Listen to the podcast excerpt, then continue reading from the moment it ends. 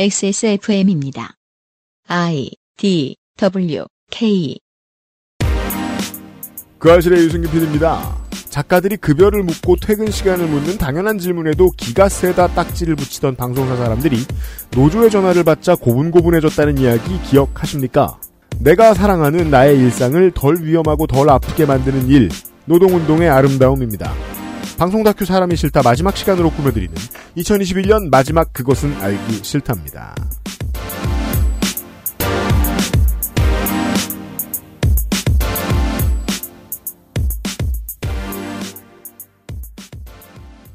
안녕하세요, 청취자 여러분. 그것은 알기 싫다. 2021년 마지막 시간입니다.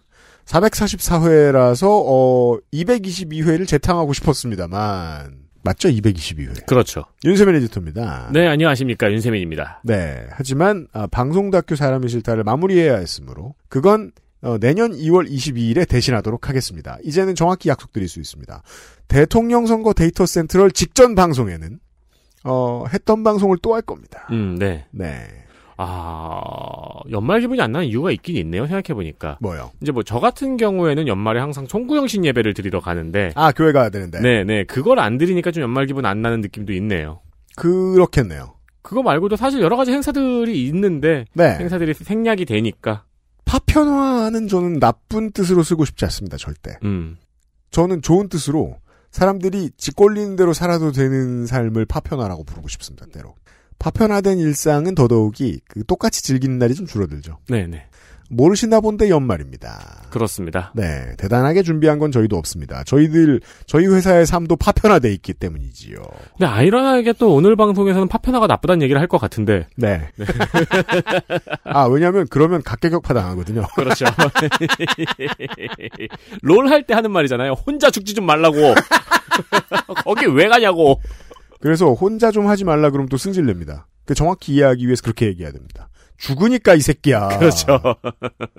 네. 혼자 죽지 말라는 내용의 방송 다큐 사람이 싫다 마지막 시간입니다. 잠시 후에 이은혜 작가를 만나도록 하죠.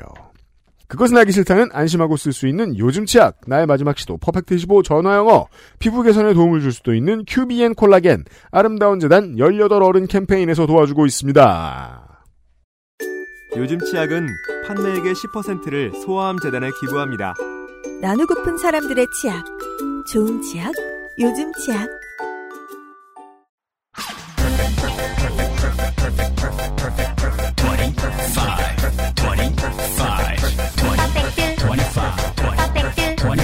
전화로 공부하는 원어민 1대1 수업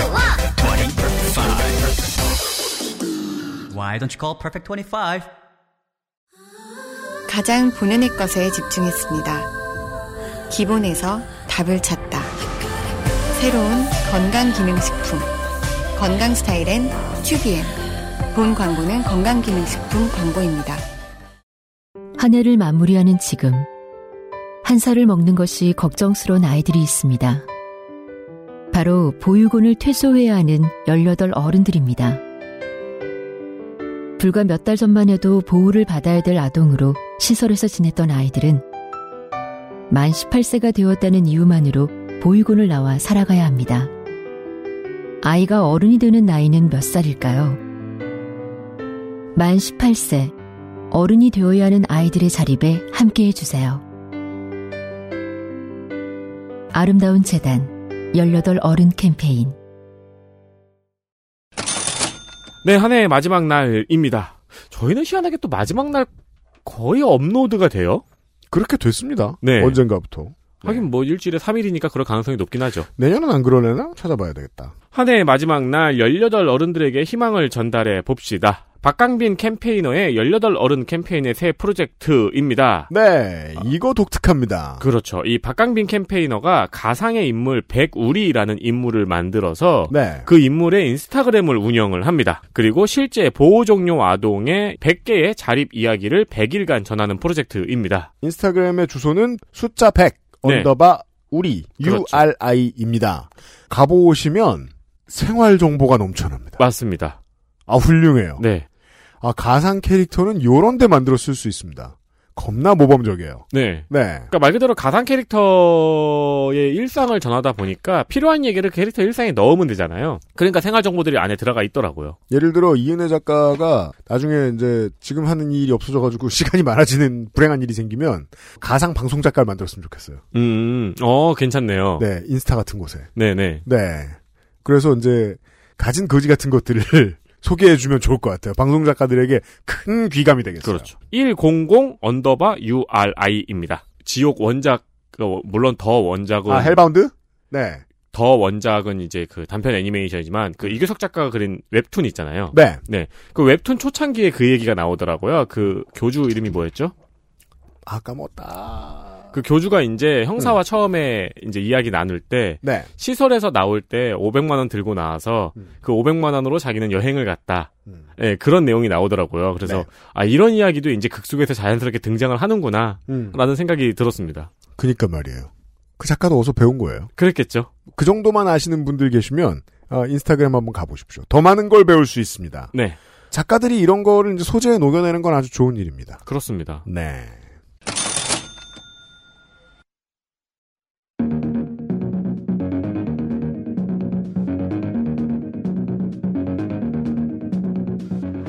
쉽고 명확한 방송작가 체험. 방송 다큐. 사람이 싫다.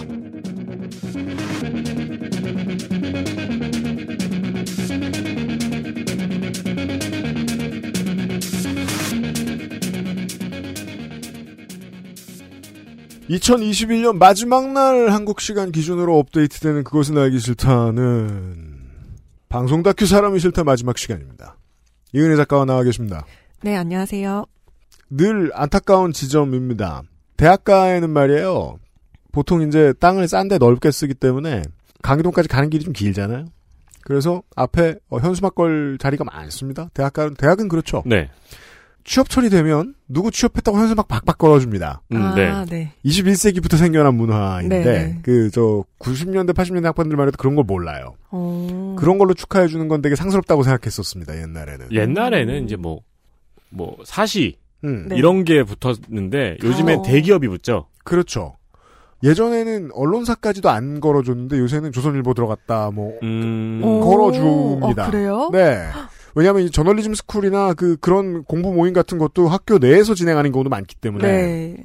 축하할 만한 일이고 대단한 일인 거예요. 네. 네. 대학 다닐 때도 열심히 산 사람들이 언론사 들어갑니다. 정규직으로. 그리고 다들 꿈은 비슷합니다. 세상을 바꾸는 직업 아니냐 이거. 세상을 바꾸는 게 미디어라면 스스로를 바꿀 수 있어야 되는데 그런 사람이 겁나 드무니까 이런 얘기를 밖에서 합니다. 장외에서요. 네. 마지막 시간 이야기입니다. 제가 이런 얘기 왜 했냐면 왜인진 모르겠습니다만 개인은 언제나 정치적인 힘에 한계가 있으니까. 근데 정치는 동원돼야 되잖아요. 개인의 힘이 부족할 때는. 이런 해결책과 관련된 얘기들을 해볼 것 같습니다. 제 얘기부터 시작을 할게요. 네. 어, 제가 겪었던 일에 대한 얘기인데, 2019년 3월에 제가 경기 지역에 있는 모 방송사에서 음악 라디오 프로그램 작가로 일을 하고 있었어요. 예. 어느 날 방송이 끝나고 제가 원고 정리를 하고 있는데 PD가 잠깐 따로 얘기를 하자 이렇게 얘기를 하더라고요. 그래서 그분이 얼마 전에 인사 이동으로 우리 프로를 맡게 됐었던 신입 PD님이셨어요. 신입 PD. 네, 그래서 작가가 신입 PD더러 막내야라고 부르진 않죠. 아유 그럼요. 서로 서로 안 불러야 맞죠. 가자 막내야. 해가지고 나가서 얘기하자 그래서. 어 그럼 되게 재밌겠다. 막내가 아니야? 이러면서.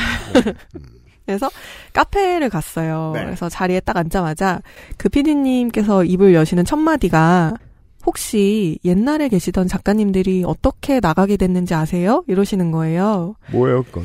아, 순간 되게 기분이 쎄하더라고요. 네.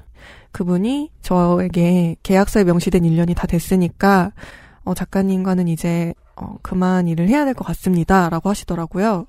그래서 제가 되게 당황스러웠는데 네. 왜냐하면 그 전날에요 행정 직원분께서 저한테 아 작가님 내일 뭐 재계약한 날이니까 도장 가져오세요 이러셨거든요. 그래서 아. 아예 알겠습니다 이러고 심지어 도장을 챙겨왔었어요. 음. 그리고 그 시점 자체가 피디님께서 저한테 말씀을 하신 그날이 계약서상 명시된 1년이 불과 일주일 뒤인 시점이었어요. 네. 그러니까 요약하자면 그분은 일주일 뒤에 저에게 이제 나가라 라고 말씀을 하신 거죠. 그 점은 좀 이상하네요. 그러니까 뭐 계약이 네. 만료되면 계약을 다시 안 하는 건뭐 네네. 자유인데 네. 회사 측이라고 볼 수 있는 행정 직원이 재계약한다고 얘기 다 해놓은 상태인데. 네. 그래서 좀 멘붕이 왔는데 그래도 이유는 알아야 되니까 제가 여쭤봤습니다. 뭔가 뭐 제 원고에 부족한 부분이 있었나요? 아니면 뭐 어떤 게 문제가 됐을까요? 이렇게 얘기를 했더니 음.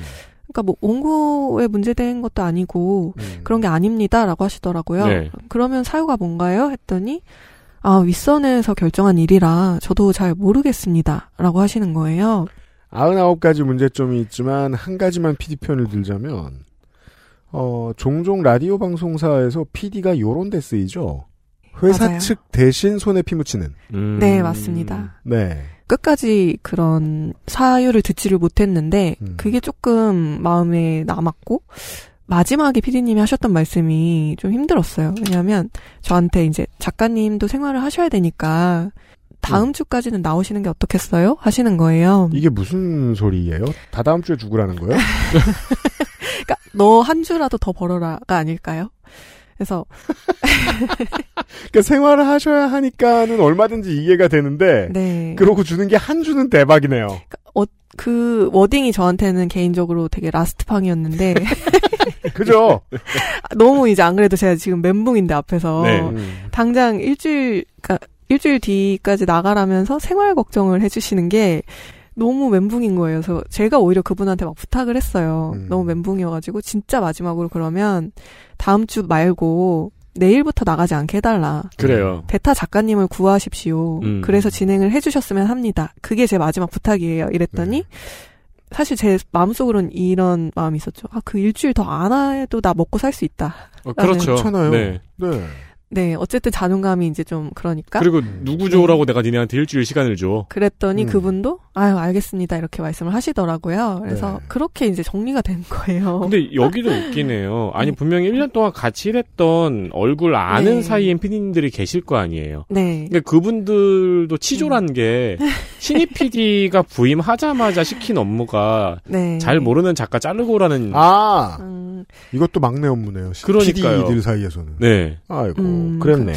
나중에 얘기를 들었을 때는 그 신입 PD님의 의중이 맞았어요. 이거는 차- 뒤에 제가 얘기를 할 텐데. 네. 음. 그러니까 부득이한 지금 얘기하자면 부득이한 사정이 생겨서 사람을 내보낼 수는 있죠. 근데 음, 과정이 조금 비인간적이었던 게 음. 같은 프로그램에서 일하던 저와 같이 일하던 신입 작가님이 저한테 나중에 이야기를 해주셨는데 네. 그 신입 PD님이 저한테 이제 계약 해지를 통보하기 며칠 전에 방송 종사자들이 모이는 그런 오픈 톡방 같은 곳이 있어요. 네.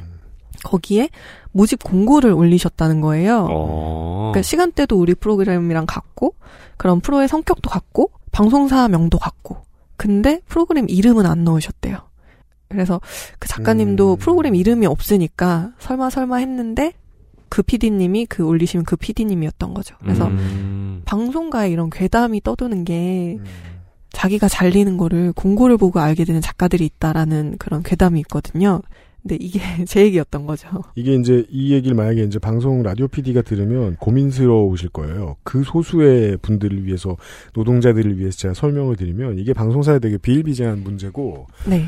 정규직 팀을 이끄는 정규직들은 이런 고민이 있습니다. 그럼 어떻게 하란 말이냐. 네. 작가를 교체할 건데 네. 기존에 있던 작가를 해고를 먼저 한 다음에 공고를 하란 얘기냐. 음. 그럼 생기는 공백은 어떻게 하라는 얘기냐. 음. 이렇게 묻는 사람의 입장에는 뭐가 빠져 있냐면 지금 상황처럼 당해보고 잘린 작가의 입장을 자기는 절대 처해보지 않았기 때문에 그런 질문이 나오는 거예요. 그렇죠. 그러니까 실제로 맞는 패턴은 제가 지금 말씀드린 그대로 해고를 하고 싶으면 먼저 해고를 한 다음에 중간에 잠깐 일할 인력을 구하는 게 맞습니다. 네. 실제로는 이제 뭐 프리랜서는 좀 경우가 다를 수 있겠는데 실제 회사에서 보면은 짧게는 네. 1개월, 길게는 반년, 보통 3개월 정도 맞아요. 충분히 이야기를 유예 하고 기간이 있죠. 그리고 사실 뭐 프리랜서가 그럴 의무까지는 없지만 인수인계까지 하고 나오는 네, 게 네. 맞는 거죠. 그렇죠. 음. 그래서 이렇게 좀 갑작스럽고 몰래 몰래라고 할까요? 뒤에서 이뤄지는 해고가 되게 좀 안타까운 것이 결국은 이런 것이 돌고 돌아서 사람이 자기 탓을 하게 되더라고요. 그러니까 맞아요. 네. 아, 내가 얼마나 못났으면 이렇게 이제 자꾸 자기 탓을 하게 됐는데 그때 당시에 그나마 함께 일하던 동료분들이 되게 저한테 큰 힘이 됐어요. 음. 같은 프로그램에서 일하던 기술 감독님, 음향 감독님이랑 진행자분 그리고 같은 그 프로의 후배 작가가 그 국장님을 찾아가서 자초지종을 묻고 항의를 한 거예요. 음. 그러니까 이게 대체 어떻게 된 일이고 갑작스럽게 사람을 이렇게 내칠 수가 있느냐. 음. 유예 기간도 없이 이런 식으로 이제 문제 제기를 했죠. 그래서 음. 그 국장님께서는 또 전혀 모르는 일이다. 나는 전혀 모르는 일이고 이 일에 아무런 관련이 없다라고 해명을 하셨다고 하는데 그건 해석이 쉽잖아요. 거짓말이거나 무능한 거잖아요. 둘 중에 하나는 거짓말을 한 거죠. 네. 사, 사자성어로 아사리판이라고 하죠. 네. 그래 그래서 이게 사실 되게 고맙고 미안한 일인 게 이분들한테 방송업계는 고위직의 말 한마디로 프리랜서 모든 프리랜서의 명운이 갈릴 수가 있거든요. 맞아요. 한마디로 다 물갈이가 될 수가 있는데 그래서 되게 어려운 일이기도 해요. 이런 음. 일들이. 그래서 나중에 들어보니까 결국 그 프로그램은 몇 개월 더 온에어 되다가 종영이 됐고 후배 작가분하고 진행자는 거기를 떠났어요. 그래서 이분 그 한 분은 뭐 자의 한 분은 타의로 이렇게 떠나게 됐는데 이분들한테는 아직까지도 되게 제가 고맙고 미안한 마음을 갖고 있습니다. 네. 나름 이은혜 작가를 위해서 작은 쟁의를 했네요. 그렇죠, 그렇죠. 그분들은 사실 직은 건, 직을 건 거나 마찬가지죠. 근데 사실 작가님이 그분들에게 고맙고 미안한 마음을 가질 필요가 없는 사안이잖아요. 잘못한 사람이 아니니까요. 정말이지 네. 중요한 정규직 제 PD들을 위한 제언인데요. 네. 작가를 해고하고 싶으면 먼저 해고하겠다고 계약을 갱신하지 않겠다고 미리 네. 말하세요. 그 다음에 작가에게 어, 선택권을 주세요. 네. 몇 달간 혹은 뭐 길게는 반년이 될 수도 있죠. 더 일하면서 인수인계 기간을 갖거나 혹은 다른 본인도 다른 직장을 찾을 시간을 갖겠느냐 아니면 그냥 뭐 계약이 종료되는 대로 바로 나가시겠느냐 그러면 추가적인 짧은 계약서를 쓸 수도 있다. 이 정도까지 하세요. 네. 근데 그게 어려울 것 같죠? 그러면 작가와 프로그램 사이에 신뢰관계가 원래 없던 거죠. 그럼 처음부터 잘못했으니까 또 업보를 치러야 되는 거예요. 이게 네. 그렇습니다. 맞습니다. 그리고 네. 사실 작가들이 조금 더 상대적으로는 어려운 입장에 있는 게 뭐냐면 네. 진행자 같은 경우는 당연히 한 달 전에 한 달 정도 전에는 고지가 가요. 네. 이렇게 이렇게 되어서 앞으로 같이 할 수 없을 것 같다, 어려울 것 같다라고 그 최소의 시간이 보장이 되거든요. 네. 네. 예의를 지켜서 그렇게 언질이 되는데 이게 유독 어떤 작가들의 세계에서는 그런 게 무시가 되죠. 그래서 음. 이런 것들이 좀 아쉽습니다. 그 마지막에 이제 고맙고 미안한 분들에 대한 말씀해주신 것도 그렇고 저번에 네. 휴가비에 대한 말씀해주신 것도 그렇고 네. 그러니까 이제 피디님들이라고 머리에 뿔난 사람들이 아닐 거 아니에요. 그럼요. 음. 네. 네. 그러니까 전체적으로 약간 이 잘못된 시스템을 사람 간의 정으로 메워가지고 맞아요. 마음을 다독이면서 네, 네. 그러면서 시스템이 꿀 빨고 있네요. 그렇죠. 그러니까 이게 문화에 꽤 순치되어 있다고 볼 수밖에 없는 게 자기들끼리 이제 고위층에서는 간부들 사이에서는 자기들끼리 내정을 한 다음에 바꾸자 갈아엎자 라고 내정을 한 다음에 6개월도 고민하고 1년도 고민해요. 음. 네. 제가 그러는 과정들을 몇 번 얘기를 들은 적이 있어요. 네. 그러면 그 사이에 완전 아무 말도 못 듣거든요. 아니 그 사람의 심정을 위해서 어느 정도 늦게 말할 수는 있습니다. 얘기가 뒤집혀질 수도 있으니까. 네. 다만 이 절차는 인간적으로 요 절차는 지켜줬으면 좋겠다는 거예요. 네. 어, 먼저 분명히 하고 시간을 주어라. 음. 네, 그렇죠. 근데요, 한국의 대부분의 회사들이 그런 거 겁나 안 하려 그럽니다. 이제는 좀 알 것 같아요. 아랫사람 무서워하는 거 들키기 싫다. 뭐 이런 감정일까요? 아무튼 꽤 그런 절차 못 지켜요. 방송사도 상당히 심합니다. 그렇습니다. 네. 그래서 이제 방송 같은 경우는 슬로건처럼 그 떠도는 말들이 있거든요. 네. 성역 없는 방송, 음. 공정한 보도 같은 말들 있잖아요. 네. 하지만 저긴 못 들어가. 이런 게 이제 남아 있습니다. 이런 슬로건 같은 말들이 되게 많이 쓰이고 그리고 저도 사실 방송 내부에서 일하기 때문에 누구보다 방송에 성역이 없다는 말을 믿고 싶어요. 하지만 일을 하면 할수록 오히려 되게 의문이 많아지는데요. 음. 지난해 되게 안타까운 일이 하나 있었습니다. 네. 그러니까 CJB 청주 방송에서 14년간 프리랜서 PD로 일하셨던 고 이재학 씨의 일인데요. 네. 그이 PD님이 지난 2018년에 본인과 동료 프리랜서들의 어떤 처우 개선을 사측에 요구를 했어요. 근무 조건을 보면 이분의 별명이 라꾸라꾸였다고 해요. 그러니까 음. 장시간 근무를 하니까 간이 침대를 많이 이용해서 붙은 별칭이었던 거죠. 그렇죠. 이게 이제 어 영세한 방송사로 가면은 프로듀서들도 프리랜서가 엄청나게 많습니다. 네. 네. 네. 그래서 이분이 이제 근속 14년 만에 했던 요구가 뭐였냐면 본인뿐만 아니라 함께 일하는 조연출과 작가의 임금을 올리고 음. 또 최소 제작 인원을 확보를 해달라라는 거였는데요. 14년간 근속을 했는데 비정규직이었다. 네, PD가. 그리고 당시 14년차 PD던 그분의 한 달 급여가 160만 원 수준이었다고 해요. 이것도 참 재밌는 거예요. 그냥 일본의 침대 브랜드 회사잖아요. 근데 우리나라에서는 노동 환경을 대변하는 예, 대변하는 명사가 네, 됐잖아요. 맞습니다. 우리가 지금 5시간 내내 이야기하던 것 때문에 설명하기가 좀 쉬울 것 같습니다. 한 달에 급여 160만 원을 받으면서 14년 동안 왜 일했냐? 좋아하니까요. 이 음. 좋아하는 일이니까. 예. 그래서 이분 같은 경우는 이 요구를 한 당일날 바로 사측에서 하차 통보를 받았어요. 14년 동안 다니던 직장인데 네, 당일날. 당일에 잘렸다. 네. 그래서 음. 이분이 처음에는 이제 포기를 하지 않으시고 회사 상대로 소송을 했습니다. 네. 근데 1심에서 패소를 하신 거예요. 1심에서는 이분의 어떤 노동자성이 인정이 되질 않았고 네. 기사에 따르면 이분이 일주일에 5일에서 7일을 해당 방송사로 출근을 하셨고요. 네. 사무도 그 방송사 안에서 보셨어요. 당연하죠. 네, 그리고 정규 방송은 기본이고 특집 방송까지 연출을 했는데도 이제 인정이 안 된 거고요. 그죠. 이게 참 법원이 묘하죠. 재판부가 공부를 얼마나 안 했으면 네, 이 지점이 이런 판결이 나왔을까? 그러게요. 왜 노동자성이 인정이 안 됐을까요? 그러니까요. 네. 그래서 결국 이재학 PD가 지난 2020년 2월 4일에 억울해서 미치겠다는 그런 내용의 유서를 남기고 세상을 떠나셨어요. 그래서 이분의 이름을 어, 사람들이 언론사의 기사에서 처음 보았던 것도 이 시점입니다. 맞습니다. 그리고 나서 올해 5월 13일에 청주 지방법원 2심 판결이 나왔는데요. 네. 고 이재학 PD 근로자 지위 확인 소송 1심 판결을 취소하고 이 PD의 노동자성을 인정을 했어요. 그래서 또 해당 방송사에 해고 기간 동안의 임금하고 소송 비용 지급을 명령을 하기도 했고요. 네. 근데 이 사실을 다룬 신문 지면과 방송 뉴스는 극히 드물었는데요. 이게 재밌죠. 네. 언론사들이 이걸 안 다룹니다. 그 민주언론시민연합에 따르면 2심 판결이 난 당일 기준으로 음. 6개 종합 일간지, 그러니까 경향, 동아, 조선중앙, 한겨레, 한국, 음. 그리고 2개 경제 일간지, 매일경제, 한국경제, 또 7개 방송, KBS, MBC, SBS, JTBC, TV조선, 채널A, MBN.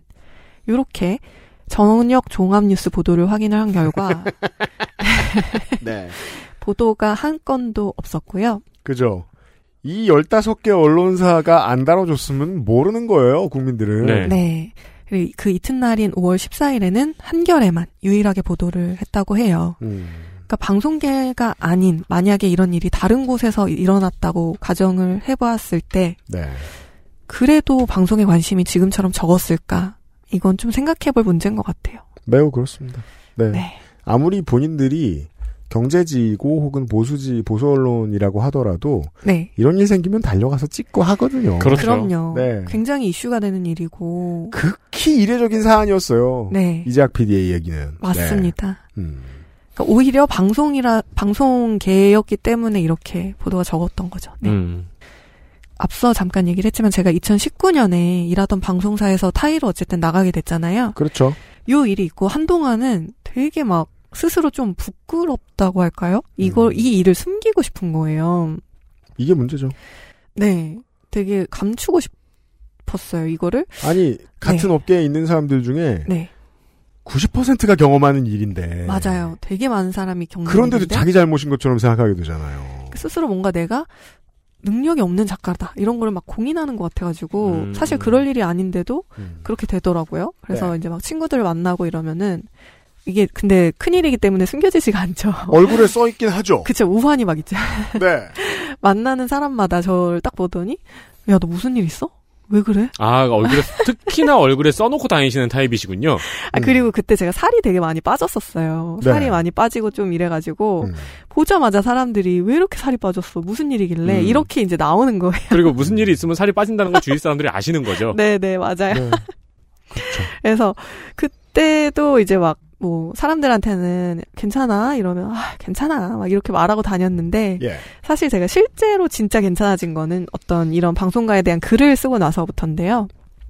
제가 해직이 되기 전까지는 방송 원고만 계속 썼었어요. 글 쓴다고 하면 일로만. 네. 일적인 방송 원고만 썼었는데, 음. 근데 일터에서 갑자기 나오게 되니까 시간이 되게 많아진 거예요. 그렇죠.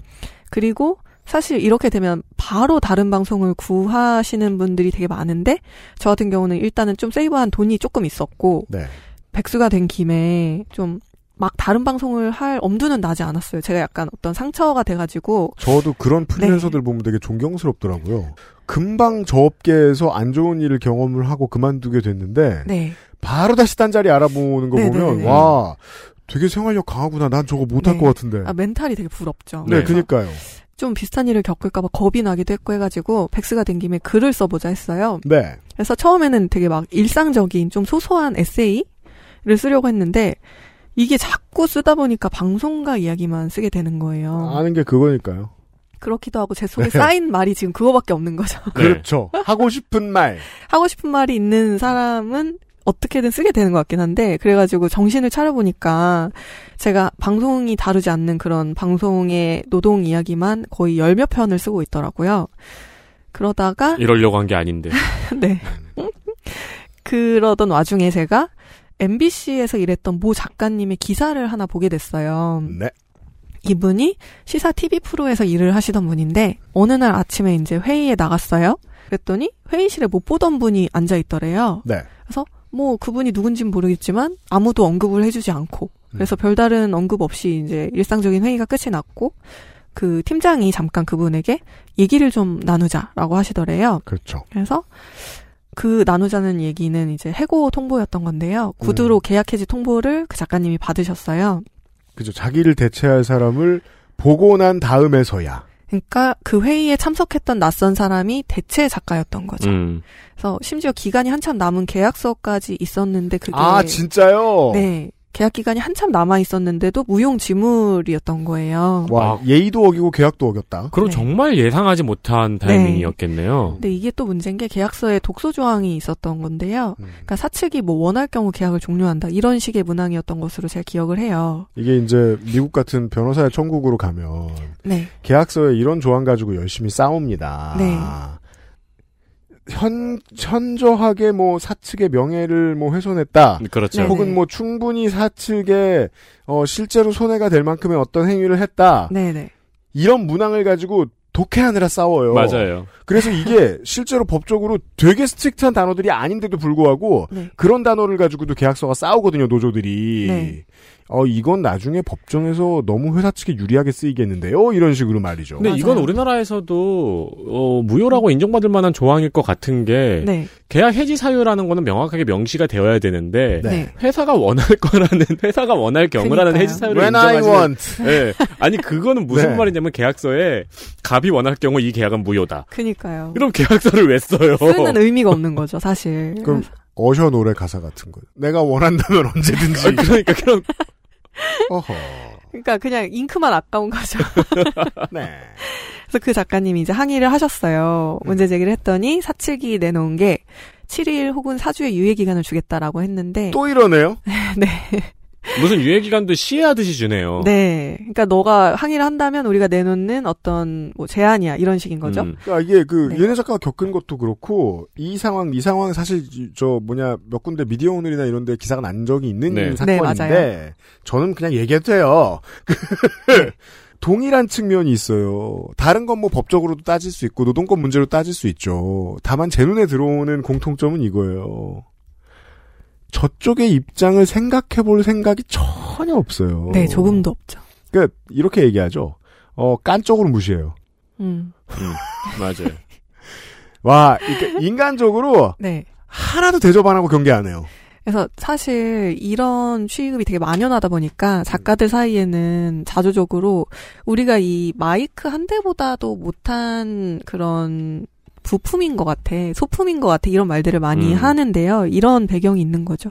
그래서 근데 이미 이제 이분 같은 경우는 뭐 유예 기간을 주겠다고는 했지만 7일 혹은 4주 이미 대체 작가가 옆에 있는 상황이잖아요. 그래서 같이 일하는 게 굉장히 어려운 거예요. 그렇죠. 심적으로 너무 힘들고. 그럼요.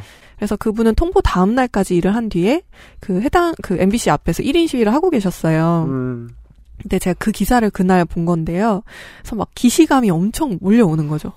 여러 측면에서. 상당히 그 네. 기사를 접했던 상당히 많은 작가들이 그런 생각을 했을 것 같습니다. 네, 제 경험과 너무 흡사한 거고 심지어 저도 그 어, 불과 얼마 전에 그런 일을 겪었던 거여서 네. 되게 계속 그분의 기사가 머릿속에서 지워지질 않는 거예요. 그래서 이 작가님의 얘기를 제가 글로 쓰게 됐는데요. 그래서 야, 이 글을 쓰면서 느꼈던 게 제가 막 글을 쓰는 동안에도 막 그 그 제가 해고 통보를 받던 그날처럼 또 막 몸이 아프더라고요. 그래서 야 사람이 진짜 자기가 겪은 만큼 타인한테 공명을 할 수가 있구나 이런 거를 그때 느꼈던 것 같아요. 맞아요. 그래서 네. 저는 아예 정규직이 없어졌으면 좋겠어요. 때로. 왜냐면 네.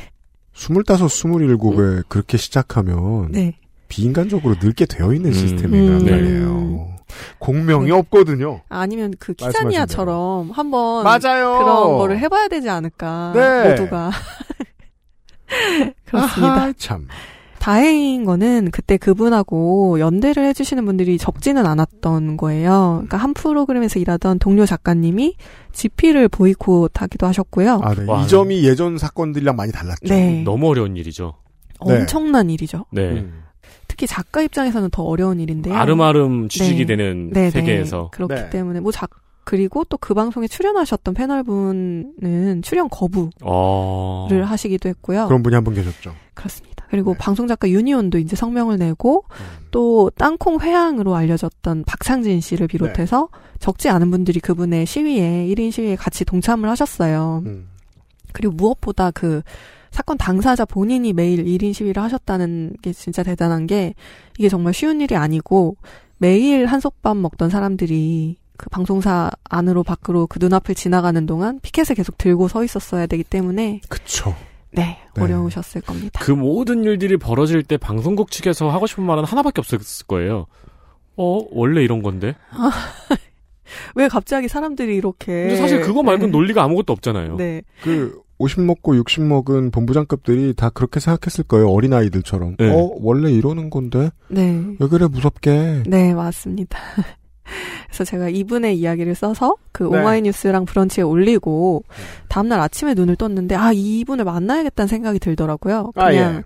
1인 시 현장으로 무작정 찾아갔더니 그 되게 큰 방송사 건물 앞에 대조적으로 엄청 음. 조그마한 여자가 혼자 서 있는 거예요. 네. 그래서 그분을 그렇게 만나서 이야기를 나누고 특히나 그 방송사 앞에 그 거대한 저 광장 같이 생긴 데 보면 네, 네. 사람이 하나 서 있으면 작아 보입니다, 또. 그렇죠. 거의 그리고 너무 큰 두 개의 사람 동상이 있잖아요. 아, 맞아요, 맞아요. 네, 그렇게 사람 둘이 이렇게 내가 ET처럼 특정을 피했건만. 네. 아, 근데 그래서 뭐 제가 MBC라고 얘기했는데 그쪽이 맞다. 네. 닥터 맨해튼 같은 맞아. 맞습니다. MBC 앞에 그 엄청 큰 조형물이 있거든요. 네. 사람 모양 조형물이 이제 교감을 하는 조형물인데 네. 그래서 그분을 그날 만나서 얘기를 나눴고 그날 제가 이렇게 그분을 통해서 알게 돼서 방송 작가 유니오라 유니온이라는 그 방송 노조에도 가입을 하게 됐어요. 네. 네.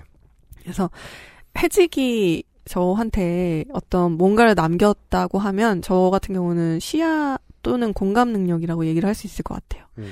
제가 이런 일을 당하지 않을 때는 저도 사실 되게 꽃밭에 살았거든요. 한 그래요? 번도 이런 일을 겪지 않았어요. 이일 음, 전까지는. 음. 그러니까 자의로만 항상 어떻게 뭐 이사를 하거나 이런 식으로 방송을 그 옮겼지. 네. 이렇게 내쫓긴 적이 처음이었기 때문에 사실 부끄러운 얘기지만 그 전까지는 기사도 잘 뭐 안 찾아보고 그랬던 것 같아요. 네. 근데 그 제 세상이 밝 을때 보이지 않았던 일들이 보이게 된 건데요. 뭐 지역사에서 14년간 일하다 해고된 PD님 얘기 음. 또는 뭐 되게 큰 방송사에서 새벽 방송을 9년 동안 맨날 맨날 출근해서 만들다가 갑자기 전화로 해고된 작가들 얘기. 이제 이런 것들이 보이게 된 거예요. 네. 그래서 그분들에 대한 얘기도 쓰게 되었는데 제가 글을 쓰면서 느낀 게 하나 있는데요. 글은 되게 느리고 그에 비해 세상은 되게 빠르다는 걸 느꼈어요. 음. 그러니까 부당해고를 당한 분의 그런 20년 차 방송 작가 얘기를 1인 시위 끝에 다시 회사로 돌아갔다. 음. 이런 글을 써서 제가 올리고 나면요. 바로 방송사가 다시 그분을 내치는 거예요. 그죠. 시스템은 바뀌지 않았으니까요. 네. 그래서 되게 참 그런 부분에서 안타까움을 느꼈는데 그래도 이런 글들이 계속 쌓이고 나니까 이게 작가 개인의 문제가 아니구나라는 생각이 들었어요. 이게 이런 개인이 너무 많은 거예요. 아. 네. 이거를 왜? 방송사는 다 작가 개인의 문제로 항상 취급을 하거든요. 그거는 네. 너무 아 이런 게 바로 union의 필요성이군요. 이은혜 네. 작가 그 저 해피니스 보셨어요?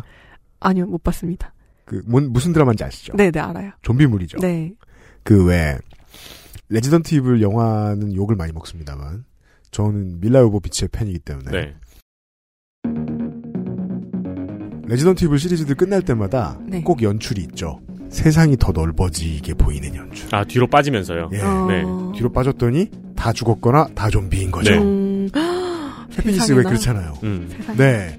그런 연출이 실감 날 때가 있죠. 나만 겁나 힘든 줄 알았는데 네. 세상이 보이는 순간 네. 그 경험을 하셨다는 설명을 들은 거예요. 지금 저희가. 맞습니다. 그러니까 이게 그래 뭐 방송사는 항상 네 문제라고 하니까 나 개인의 문제였구나라고 했는데 네. 말씀하신 것처럼 그 와이드샷이 되니까 너무 많은 사람들이 같은 문제를 겪고 있었던 거예요. 네. 그러니까 이렇게까지 되면 이게 절대 개인의 문제가 될 수 없고 방송 전반의 문제라고도 할 수 있는 거죠. 그 MBC 사례만 여러 번을 말해서 사실 MBC한테 미안할 건 전혀 없습니다. MBC가 못되게 굴었으니까. 다만 MBC를 위로하자면 MBC보다 훨씬 더 비정규직들한테 못되게 못돼 처먹게 굴고 있는 방송사들이 있어요. 네, 있습니다. 거기는 메시지도 안 새나가게 세게 관리하는 걸 제가 압니다. 네. 네. 그럼 그 사람들 신을 많은 그 사람들은 어떻게 구하느냐? 지금까지 방법이 없잖아요. 아무튼 네. 아, 이걸 발견해 냈습니다. 네. 네, 우리 저 간호사 선생님들 그 우리 방송 듣고 후기 보내셨을 때도 제가 그런 느낌 많이 받았습니다만 간호사 선생님들 본인들이 놀래요.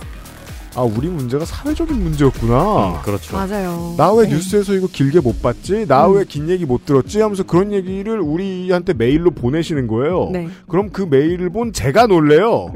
어떻게 놀래? 깜짝이야. 이렇게 되는 거예요. 네. XSFM입니다.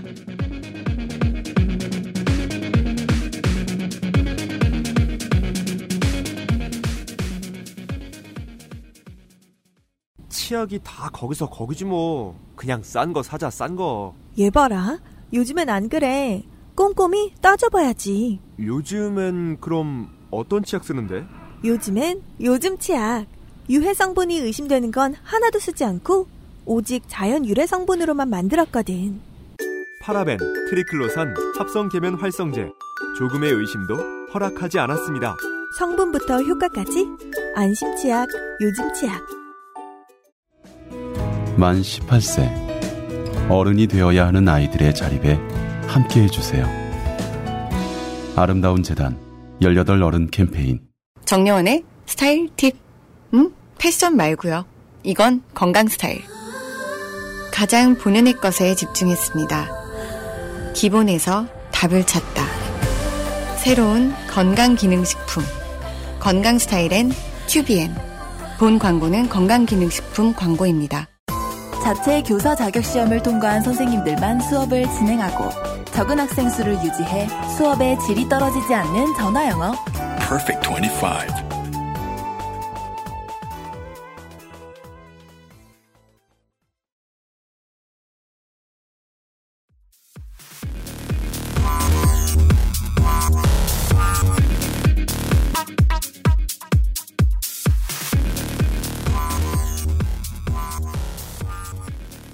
그래서 이제 그런 과정을 겪어 비슷한 과정을 겪어 이은혜 작가는 네. 책을 썼어요. 네. 네. 개인의 영다리로 이어지는 것 같긴 한데 아무튼 이게 영달이 할 만큼 팔리진 않지 않아요. 그렇습니다. 아, 제가 슬프네요. 안 네네. 들었는데.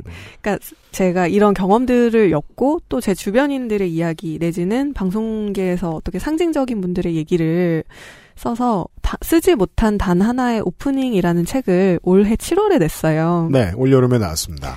이게 뭐냐면 라디오를 좋아하던 그냥 일반인이 어떻게 방송 작가가 됐고 또 그 업계에서 일을 하면서 어떤 기쁨과 슬픔을 또 느꼈고 또 어떻게 그 업계에서 나오게 됐는지를 기록한 책이에요. 음, 그렇죠. 네. 네, 큰 줄기가 그렇다 보니까 방송에 나오지 않는 어떤 불공정이나 방송의 부조리가 되게 많이 나오거든요. 그렇죠. 그래서 이 책을 내고 제가 뭐 가장 많이 받았던 질문이 뭐냐면 다시 방송 일을 하실 건가요?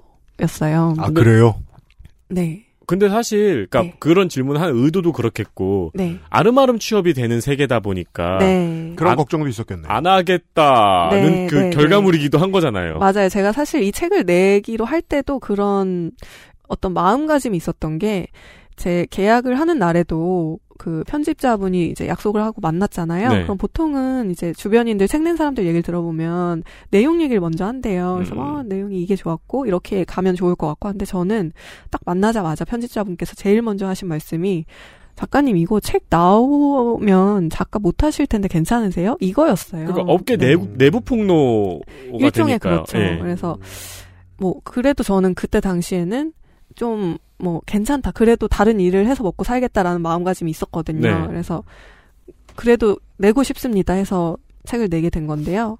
그래서 이 인터뷰마다 이렇게 방, 방송일 하실 건가요? 질문을 들을 때 아, 말이 안 나오더라고요. 이게 말이 바로 나오질 않고 막 우물쭈물하게 되는 거예요. 음. 그러니까 저는 방송사가 어떤 그 안에서 일하는 사람들을 대하는 방식이 되게 싫었던 거지 방송이 싫었던 적은 한 번도 없거든요. 네. 그래서 책이 일종의 어떤 내부 고발적 성격을 띠기도 했지만 이 질문을 받을 때 되게 막 말을 흐렸어요. 뭐 아, 아마 어렵지 않을까요? 음. 약간 이런 식으로. 아 근데 그, 그 부분이군요. 네. 내 얘기를 썼는데 내부 고발이 됐다. 네. 그래서 그 안에는 이제 이런 의미도 있었죠. 제가 라디오가 되게 좋기는 하지만 제가 다시 돌아갈 수 있을지 모르겠습니다. 이력을 알면 PD가 저를 안 뽑아줄 것 같아요. 이게 있었죠. 네. 네. 근데 아니 뭡니까? 저 저는 그래서 저 지금 지금 하신 말씀 듣고 제가 정말 그 세상 물정 모르고 순진하게 사는 편이구나라는 생각은 자꾸 드는 게 제가 30대 접어들기 직전쯤에 이제 뮤지션들이나 기획자들을 만나면 저를 보고 꼭 그런 얘기를 했거든요. 너가 하고 다니는 거 보면 넌 이 바닥에 미련이 없는 것 같다. 그래? 멋있다는 소리야? 잠깐 좋아하다 말고 왜 저런 말을 하지? 너무 업계에 대해서 지나치게 다 말을 하기 때문인가? 그렇다면 난 어떤가? 나는 이 바닥에 미련이 없어 그러나? 전 그랬던 게 아니고요. 내가 이 업계에 있는 게 힘들게 했던 어떤 사람들은 그 사람들이 뭐 센 사람들이라고 치죠. 아무리 세봤자 그 사람들이 곧 비즈니스는 아니거든요. 네. 늙으면서 느낀 가장 답답한 지점이 그거예요. 어떤 세 보이는 사람들한테 만나서 뒤었어. 그럼 그 사람이 그 업계 전체라고 착각해버리는 것. 그 사람들 몇 없다고, 그 방송사 몇 없다고, 그니까 그 기획사 몇 없고, 그 비즈니스, 저 뭐냐, 그 사업가 몇 없다고 해서 업계가 안 돌아가는 게 아니거든요. 네. 네. 나도 일할 곳은 반드시 저는 늘 그렇게 믿었거든요. 음. 근데 주변 사람들은 저를 그렇게 보더라고요. 저 새끼 다신 발못 들일 걸? 이런 식으로. 음. 왜? 그러길 바라는 거죠. 그건 이해하지. 네. 그래서 저도 뭐 주변인이나 그런 사람들한테 그런 우려를 많이 듣기는 했어요. 이제. 왜냐면 저 사람이 네. 계속 또 발을 들이면은 네. 나는 왜 복종했는가. 그죠? 그게 제일 중요하죠. 네. 저런 사람이 살아남는 걸 보면 난 너무 쓸데없이 많이 복종했는데 그렇죠. 라는 생각이 들면 내 인생 전체가 부정당하게 되죠. 저 사람이 죽어야 보람이 있죠. 예. 나는 동네 바보 같은 부역자가 되니까 음. 이게 시스템이 굴러가는 이유죠. 네. 그래서 아. 그렇게 마음을 먹고 그렇게 책을 냈고 네. 그렇게 이제 뭐, 뭐 인터뷰도 하고 글도 쓰고 그렇게 지내고 있었는데요. 그러다가 올해 가을에 한 방송사에서 저한테 연락이 왔어요. 네. 그래서 새로 어떤 프로그램을 만들고 있는데 작가를 구하고 있다. 음. 여기서 같이 일을 해보지 않겠냐라는 오퍼를 하신 건데요. 네. 참, 네, 굉장히 깜짝 놀랐고 일단 개인적으로. 네. 그리고 아 품이 참 넓으시다 라고 했더니 품이 넓으시네요. 이랬더니 막 피디님도 웃으시더니 음. 아, 이제 그 일하는 피디님도 어떻게 보면 방송가의 문제를 되게 잘 알고 계시고 이제 일하시는 분이니까 안에서 음, 음. 그렇기 때문에 문제 그 고쳐야 된다는 문제 의식이 굉장히 있으신 분이었어요. 아, 상당수 PD들이 그렇게 생각합니다. 네. 그래서 어떤 뭐 제 그런 이력에 대해서도 전혀 뭐 왈가왈부하지 않으셨고 음. 그래서 새삼 느꼈죠. 책이 참 많이 안 팔렸구나라는 것을. 그 얘기는 저희 약간 네. 그 게스트들의 고정 멘트이기도 합니다. 네. 네. 그래서 그 왜 그렇게 네. 얘기하죠? 정산해줄 만큼도 안 됐다. 네, 그런, 그 충분히 저도 그런 상황인 것 같고. 아, 근데 저는 그래요. 그래서 언제 저 그 일하시게 된 어 그 방송사 사무실에서 이은혜 작가를 제가 처음 만났고. 네. 그러니까 되게 여러 번 얘기하게 되는 게요. 노동을 바라보는 시각 중에 어, 누군가는 반드시 탄압하는 역할이고 누군가는 반드시 억압당하는 역할이라는 고전적인 구분. 네.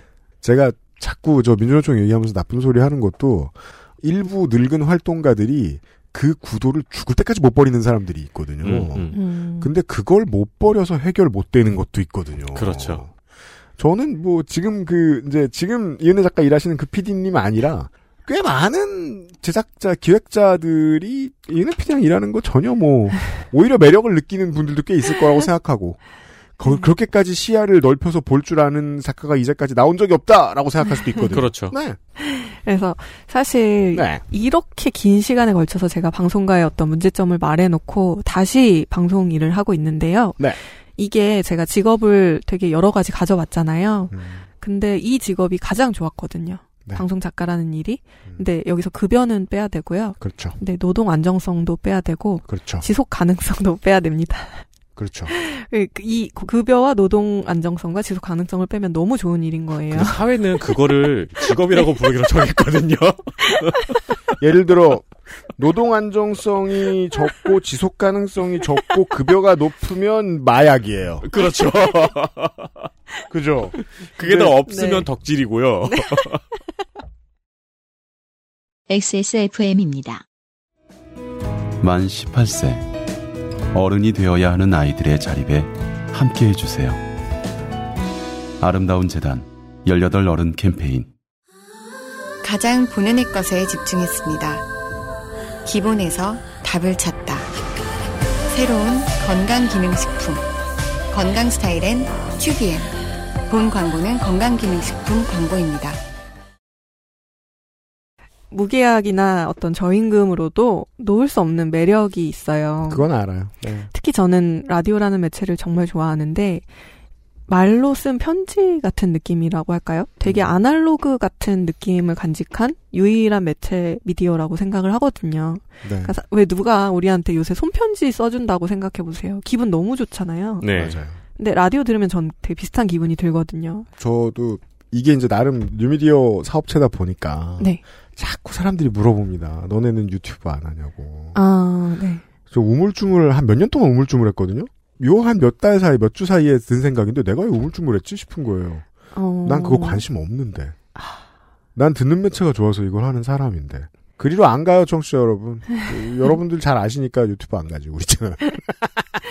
네. 그쵸. 이게 보는 매체랑은 되게 또 다른 매력이 있어가지고 네. 네. 라디오 작가 같은 경우는 이제 프로그램 하나를 혼자 만든다고 하면은 거의 A4 10장에서 20장 정도의 원고를 매일매일 써요. 매일 음. 마감을 하고요. 네. 그래도 제가 단 한 번도 그 일을 하면서 뭐 지루하거나 는 음. 생각은 한 적이 없고 매일 되게 새롭게 좋았던 것 같습니다. 그래서 맞아요. 방송 같은 경우는 일하는 분위기라고 할까요? 그런 것들도 되게 매력적인데요. 음. 그러니까 이게 PD와 작가, 진행자, 출연진이 다 머리를 맞대고 으쌰으쌰 하는 분위기가 분명히 있거든요. 아무리 못 만들고 못하는 머저리들이 모여 있어도 네. 방송 일은 적어도 하루에 어느 순간만큼은 살아 있어요 그 직업이. 네. 그 다른 직업에서 못 발견하는 장점입니다. 음. 맞습니다. 물론 어디나 그런 것처럼 방송가도 약간 눈이 좀 흐리멍덩해지신 분들 있죠. 그런 그죠? 분들이 있기는 있어요. 대충 사는 사람들은 당연히 있죠. 네, 그막일 미루는 게 그분의 주 업무이신 분들도 있긴 있는데 보통 그런 분들은 이제 연차가 높으시고 그럼요. 네. 그럼에도 불구하고 방송 업계는 매너리즘에 빠진 사람이 다른 업계에 비해 되게 적은데요. 네, 맞아요. 그러니까 이게 꿈꾸는 일을 하는 사람들의 긍지랄까? 신명 같은 것들이 있어요. 그리고 네. 매너리즘이 성적으로 나오잖아요. 바로 그죠. 나오죠. 우리가 이게 시스템으로 계속 문, 시스템 문제를 계속 지적하다 보니까 몇 시간 동안 네. 이것도 시스템으로 해석할 수 있는데 대중보다 무서운 평론가가 없잖아요. 그렇죠. 바로 평가해 주잖아요. 사람이 정신 차리고 살 수밖에 없는 시스템이 있습니다. 맞아요. 살아있음이라고 네. 하는 그런 음. 것들. 그래서 라디오 생방을 한다고 하면 갑자기 이제 방송 직전에 비가 막 주룩주룩 내린다고 내리면 아, 음악 프로다. 네 그러면 작가가 이제 막 후다닥 오프닝을 고쳐야 돼요. 아, 첫눈 오는 날 개개 힘들겠네요. 난리 나죠. 어. 예. 이게 첫눈이 만약에 내가 2시 프로를 하는데 1시 반부터 내린다 이러면은 음, 바로 바꿔야 망했네요, 진짜. 바로 이제 머리 싸매고 골방에서 막 바꿔야 돼요. 음, 무조건. 음. 왜냐하면 날씨에 정말 사람들이 민감하고 네. 제가 들었던 가장 네. 짜증나는 그런 얘기는 첫눈과 관련된 점심 먹을 때 첫눈이 펑펑 와서 네. 아싸 하고 이제 다 마련을 해놨더니 점심 시간부터 네, 네. 어, 기온이 급격히 올라가고 눈이 그치면서 네. 싹 녹은 거예요. 그러면 또 이제 눈 얘기 말고 딴 얘기 해야 되잖아요. 그래서 준비한 대로 가는데 진행자가 계속해서 아리가또를 해야 되는 거죠. 어. 네. 음. 그러니까 이런 날씨 같은 변수들이 되게 많잖아요. 그러면 작가가 막 후다닥 오프닝 고치는 사이에 PD는 뭘 하느냐면 첫 곡을 바꿔야 됩니다. 아, 그렇구나. 서- 선곡을 다 미리 해놓는데 어, 첫곡 맞아요. 첫 네, 곡몇첫번 곡. 바꿔봤어 저도. 라디오가 첫 곡이랑 그 오프닝이 진짜 중요하거든요. 네. 맞아요, 맞아요. PD님은 이제 또 막그 선곡을 엄청 고민해요. 막 급하게 다시 막 뭘 하지, 뭘 하지 하고, DJ는 이제 뭘 하냐면, 막 대기하고 있다가, 작가가 오프닝 되고 막 뛰어옵니다. 아, 이걸로 바꿨어요. 이러면은, 그걸 이제 막 줄치면서 읽어요. 줄치면서 읽고, 멘트 준비를 해야 됩니다. 네. 이거 읽고 내가 무슨 멘트를 할 것인가. 여기 이 과정에서, 아우, 뭘 바꿔. 이러는 사람은 진짜 잘 없어요. 거의 없고, 그죠. 자기 일에 진심인 사람들이 만드는 그런 시너지가 있죠. 네, 네. 맞아요. 제가 사실 개인적으로는 아직도 고민이 많기는 해요. 방송가는 모두의 존엄을 위해서 되게 막 고군분투하는 사람들이 모인 곳이거든요. 근데 과연 그 안에서 일하는 나는 존엄한가? 이런 것들을 되게 끊임없이 스스로에게 묻게 되거든요. 그런 얘기를 계속했습니다 우리가. 네, 그래서 이건 아마 앞으로 제가 방송을 하는 내내 고민을 할 수 있을 것 같아요. 음. 그래서 한 가지 마지막으로 이제 듣는 분들이 방송 온에어 되는 게 전부가 아니라는 거를 좀 알아주셨으면 해요. 그러니까 방송의 이면을 딱 누군가 한 번이라도 생각을 해봐 주시면 참 좋을 것 같은데요. 그러니까 방송의 가장자리에는 어떤 이런 막내로 대변되는 사람들도 있고 그런 막 20시간씩 일하는 사람들이 있다는 거. 그래서 누군가는 로맨틱 코미디 드라마를 만들기 위해서 일상이 서스펜스 호러가 되고 있다는 거. 그렇죠. 그럴 수도 있다는 사실을 네 말씀을 드리고 싶었어요. 네. 네. 근데 네.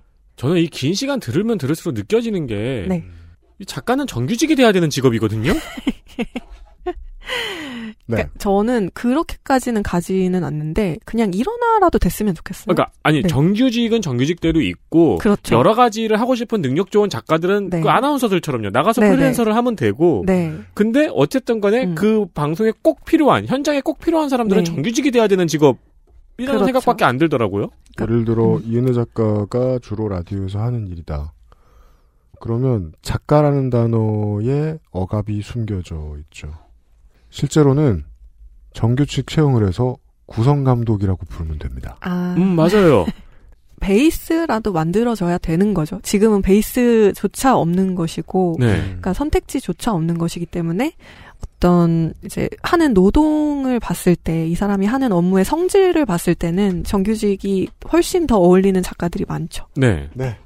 그러면 개인적으로 내가 뭘 어떻게 해야 되느냐 궁금하신 작가분들도 있을 수 있잖아요. 그래서 일단은 자기 업무를 항상 곰곰이 생각을 해보셔야 되는 게 되게 중요해요. 내가 지금 어떤 정말로 자유로운 프리로 일을 하고 있느냐 아니면 일정 부분 종속이 돼서 일을 하고 있느냐를 잘 생각해 보셔야 되고요.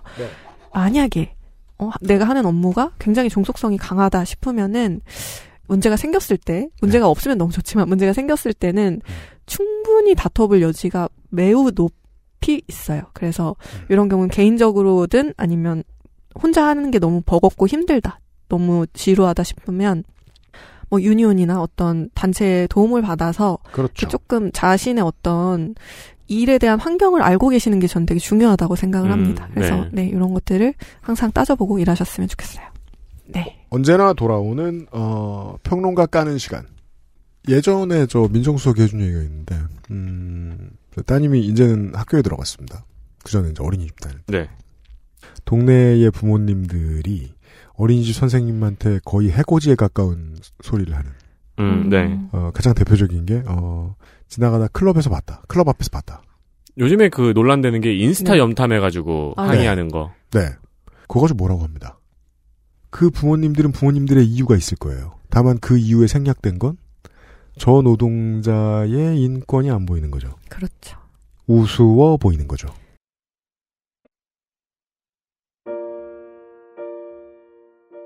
우리는 그런 경우를 만약에 이제 배달 음식을 자주 시켜 드시는 분들이라면 배달 앱의 수많은 리뷰를 통해서 끝도 없이 볼 수 있습니다. 네.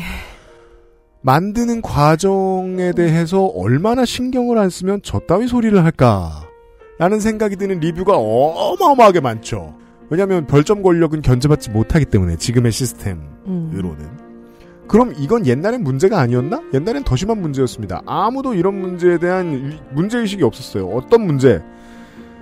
내가 무언가를 소비하고 감상하고 하면서 체험하면서 이걸 만든 사람들이 무슨 과정을 겪었는지에 대한 고민이 하나도 없는 음. 한국은 시사평론도 문화 콘텐츠 평론도 주로 다 그래요 아직도. 네. 겉모습이랑 결과물만 평가합니다. 만드는 과정이 무엇이었는지를 공부하지 않아요. 그러면 평가가 반쪽짜리가 돼요. 평론의 수준도 낮아집니다 한국은 콘텐츠를 보는 눈도 세상을 보는 눈도 다 그런 식이에요 뒤에서 자동으로 알아서 툭 하고 나오는 줄 알아요 무슨 프랑스 대혁명 때 목이 날아간 귀족들처럼 말하고 있어요. 그게 세상이라고들 생각해요. 2, 300년 묵은 마인드예요. 방송에 대해서는 더더욱 그렇습니다. 이런 어른들이 해보면 좋은 체험. 개 중에 최고. 네. 우리 예전에 서기호 변호사하고도 얘기했습니다. 판사는 동네 바보 그런 바보가 없다. 음, 그렇죠. 어릴 때부터 판사밖에 안 해봐가지고. 네. 아. 변호사 개업하면 세상이 너무 무서워가지고 깜짝깜짝 놀란다. 아, 저는 방송가도 좀 네. 키자니아 적용이 됐으면 좋겠어요. 그니까 말이에요. 막내 작가 체험 강제로 한 1년씩 네. 해보면 많은 분들의 마인드가 정말 급진적으로 바뀔 거라고 장담합니다. 어, 시스템적으로 더 좋은 방법이 있죠. 모든 정규직을 거기에서 뽑는 거죠. 아, 꼭 필요한 경험을 아, 대리로 체험해 보았습니다. 네. 중요한 안내자 역할로 이은혜 작가가 그동안 수고를 많이 해 주셨습니다. 볼일 있으면 또 뵙겠습니다. 네, 감사합니다. 수고 많으셨습니다. 그런 건 할 수 있겠네요. 뭐요? 특히 세금 들어가는 방송사 있잖아요. 네. 아니면 국가한테 전파 빌려 쓰는 아, 방송사들. 네네. 프로그램 하나 만들 때 정규직 비율을 고정해 놓을 수는 있겠네요. 음, 그니까 말이에요. 네. 그러게요. 방법이 여러 가지로 있을 수 네. 있죠. 네. 어, 그리고 실제로 그렇게 해도 쓸 돈 있다는 거 제가 알기도 하거니와. 그렇죠. 음. 만약에 쓸 돈이 없어서 누가 무너진다. 그러면 그 돈으로도 잘 만들 새로운 유능한 방송사가 돈을 벌겠죠. 그렇죠. 시장은 어떻게든 승리자를 만듭니다. 네.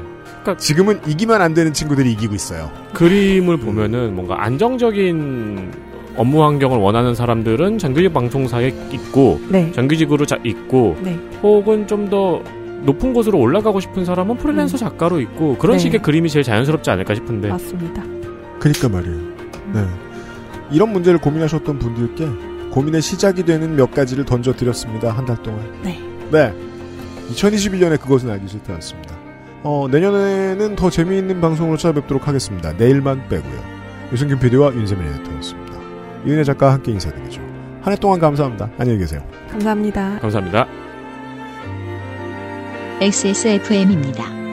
I D W K